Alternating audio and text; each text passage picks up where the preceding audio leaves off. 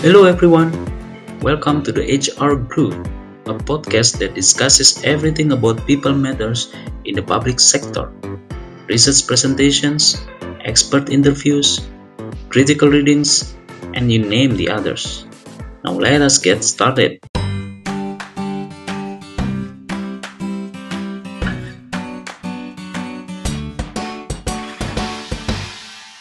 Do you ever realize that becoming a civil servant is one of the university graduates' aim in Indonesia? This can be seen whenever recruitment season is open. The number of applicants always reach thousands.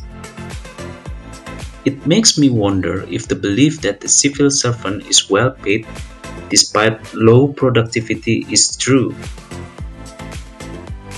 In this premiere episode, I'm going to present my own research on goal setting environment in the public sector in Indonesia. The people within the organization are the key for thriving. The better their performance is, the more an organization can achieve. One of the prominent techniques used to improve employee performance is the goal setting. This approach is based on extensive research, particularly by Latham and Locke, since the mid of 20th century, which they finally reached a conclusion that specific and hard goals are effective compared to vague and easy goals. However, only few research have been conducted regarding goal setting implementation in Indonesia public sector. Therefore, interviews with five performance management officers at one government office was conducted. I asked about their experience on goal setting implementation.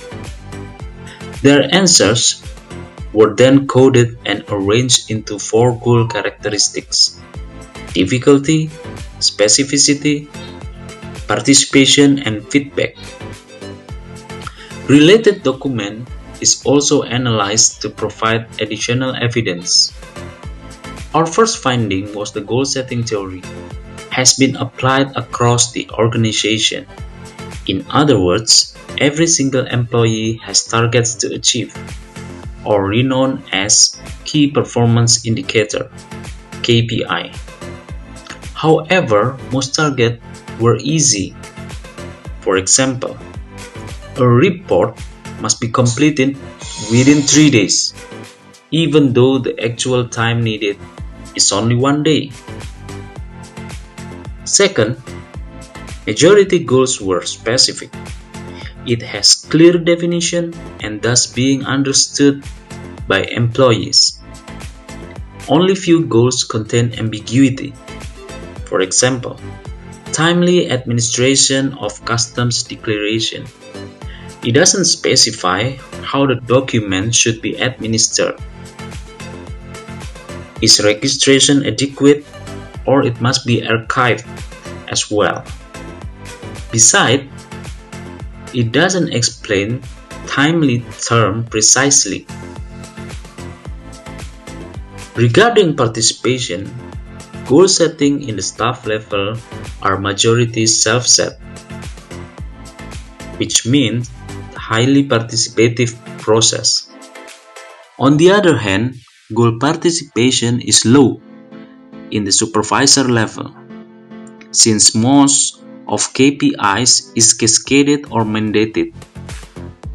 One important finding is person in charge role in the process. It is found that this PIC drafted their colleagues' KPI, which usually keep the target manageable. Therefore, there is a chance that employee only see work as routine, knowing that they would achieve the job target anyway, without understanding what is actually expected from them and without will to improve their work rate or to find a new way to finish the job. Last, The study found that employee did not receive formal feedback from superiors. The main reason was supervisor did not know subordinates' KPI. In addition, superiors thought that they already give feedback in a daily basis.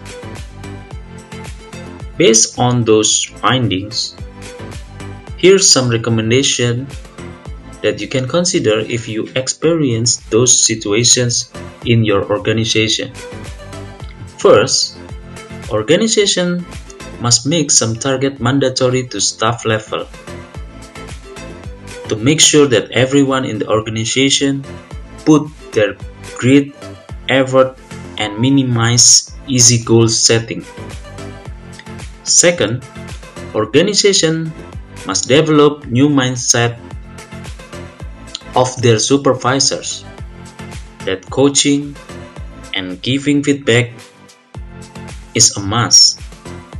Without feedback, it's hard to improve subordinates' performance.